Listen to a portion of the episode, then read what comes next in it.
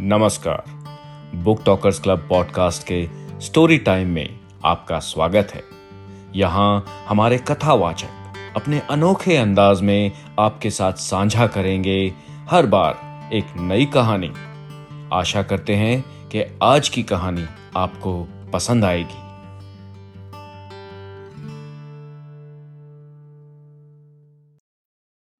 मैं आरती उपल सिंगला आज आपको कहानी सुनाने जा रही हूँ। वसंत, तुम कहाँ हो? प्रेम जन्म जी द्वारा लिखित। मैं बहुत दिनों से वसंत को ढूंढ रहा था। पता चला कि इस बार वो जनवरी के तीसरे सप्ताह में दिखा था, पर उसके बाद पता नहीं कहाँ चला गया। वसंत ने तो मुझसे उधार भी नहीं लिया कि वह मुझसे मुँह चुराए। मैं किसी क्रेडिट कार्ड बनाने वाली, उधार देने वाली, बीमा कराने वाली या फिर मकान बेचने वाली कंपनी में के कॉल सेंटर में भी काम नहीं करता हूँ कि वह मुझसे बचकर चले। वसंत किसी मल्टीनेशनल कंपनी में तो काम नहीं करने लगा। मल्टीनेशनल कंपनी में काम करने वाले युवक कब घर आते हैं और कब दफ्तर जाते हैं।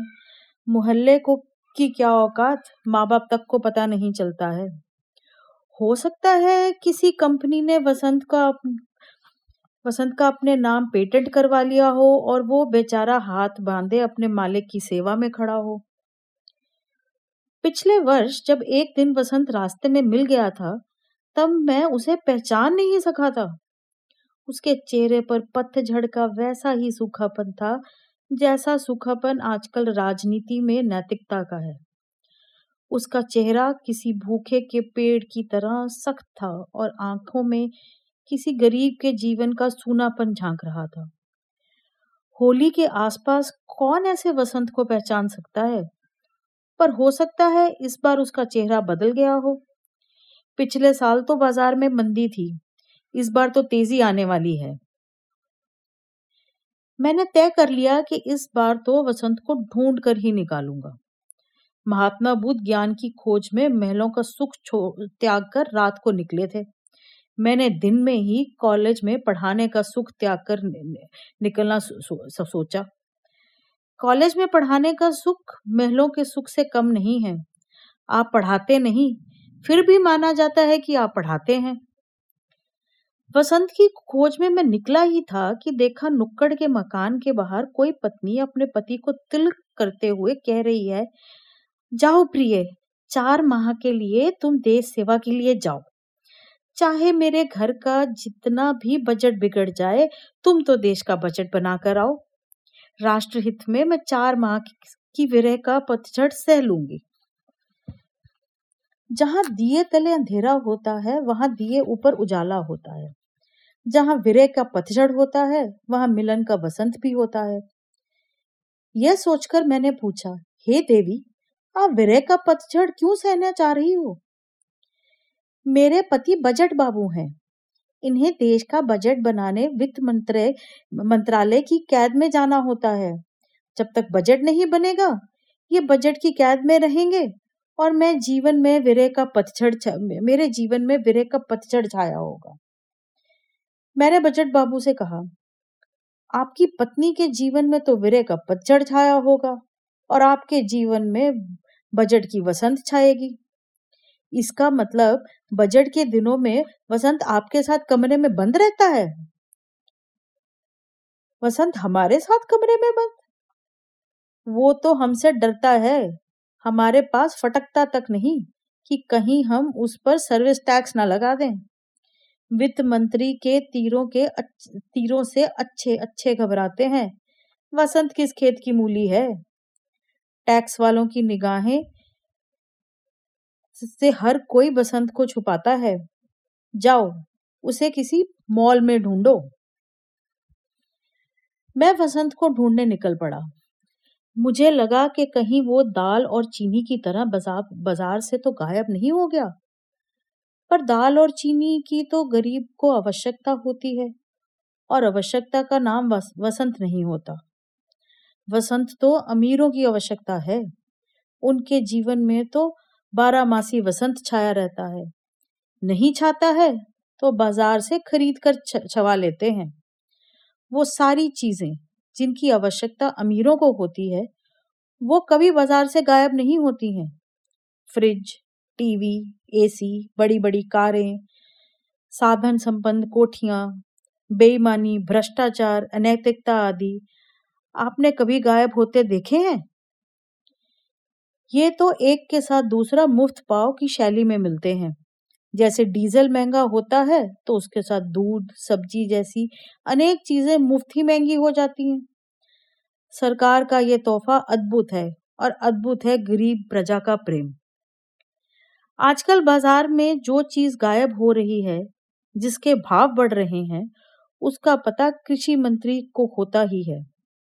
आप तो जानते ही हैं कि हमारे मंत्री किसी जादूगर से कम नहीं होते हैं।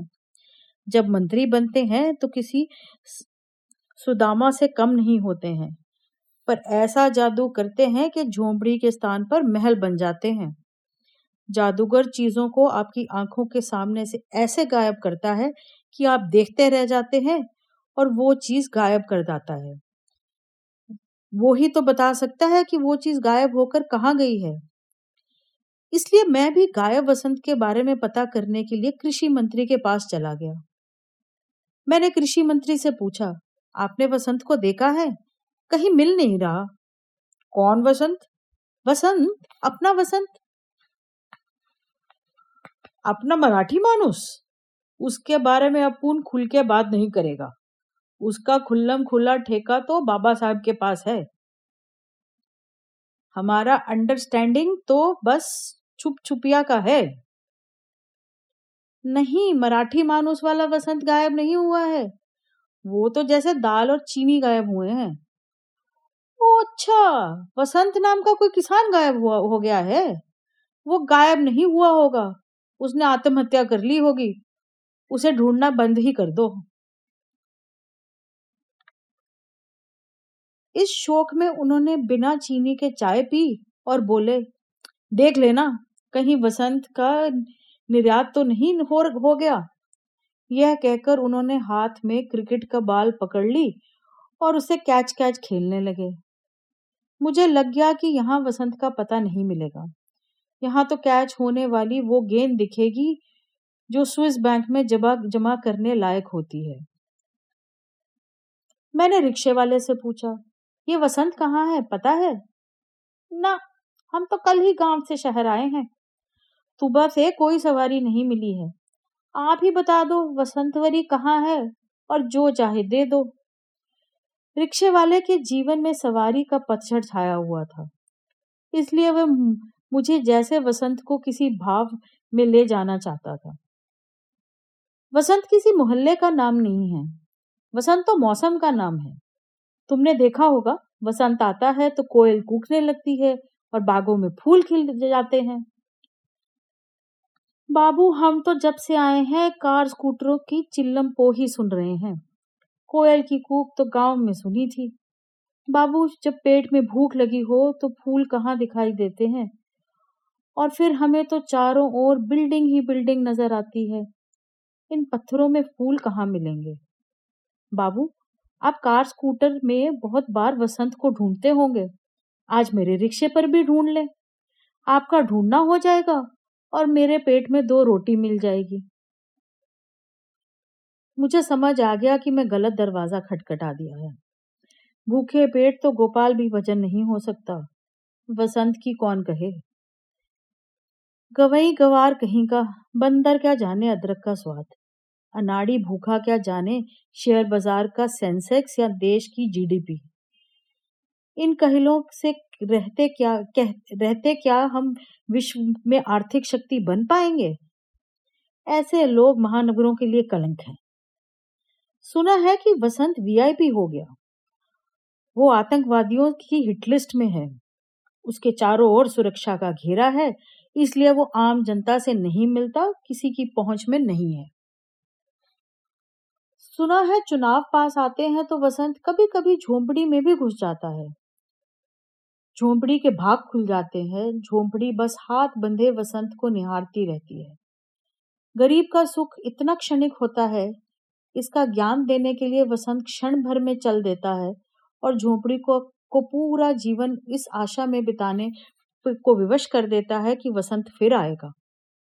जैसे दिए तले अंधेरा होता है, वैसे ही वसंत के तले पतझड़ होता है। वो पतझड़ झोंपड़े में छूट जाता है। जब वसंत थोड़ी बहुत राजनीति भी जान गया है, उसने भी रूप बदल दिया है। वसंत बहरूपिया हो गया है। वसंत एरियार हो गया है। वह रीमिक्स बनकर आने लगा है।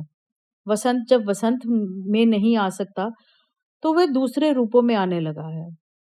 कभी वो राष्ट्रमंडल खेलों का बजट बनकर आता है, कभी हाथी की मूर्तियों के रूप में आता है। कभी चुनाव में आत्मा की आवाज़ बनकर आता है, कभी हिंदी पखवाड़ा बनकर आता है और कभी कुछ मुंहों में चांदी के चमचों का सा समस्त जीवन वसंत ही वसंत रहता है और अधिकांश के जीवन में वसंत कभी झांकता भी नहीं है। ऐसे में वह उठता पुकारता वसंत, तुम कहाँ हो? ये थी प्रेम जन्मे जी की छोटी सी कहानी, वसंत, तुम कहाँ हो? आशा है आपको पसंद आई होगी। सुनने के लिए धन्यवाद। आप हमारे साथ जुड़ सकते हैं हमारे लाइव सेशंस में क्लब हाउस पर और हमारा ट्विटर हैंडल है बुक टॉकर्स क्लब हमारे पॉडकास्ट को लाइक शेयर फॉलो और सब्सक्राइब करना ना भूलें। शीघ्र ही आपको मिलेंगे एक और एपिसोड के साथ। धन्यवाद।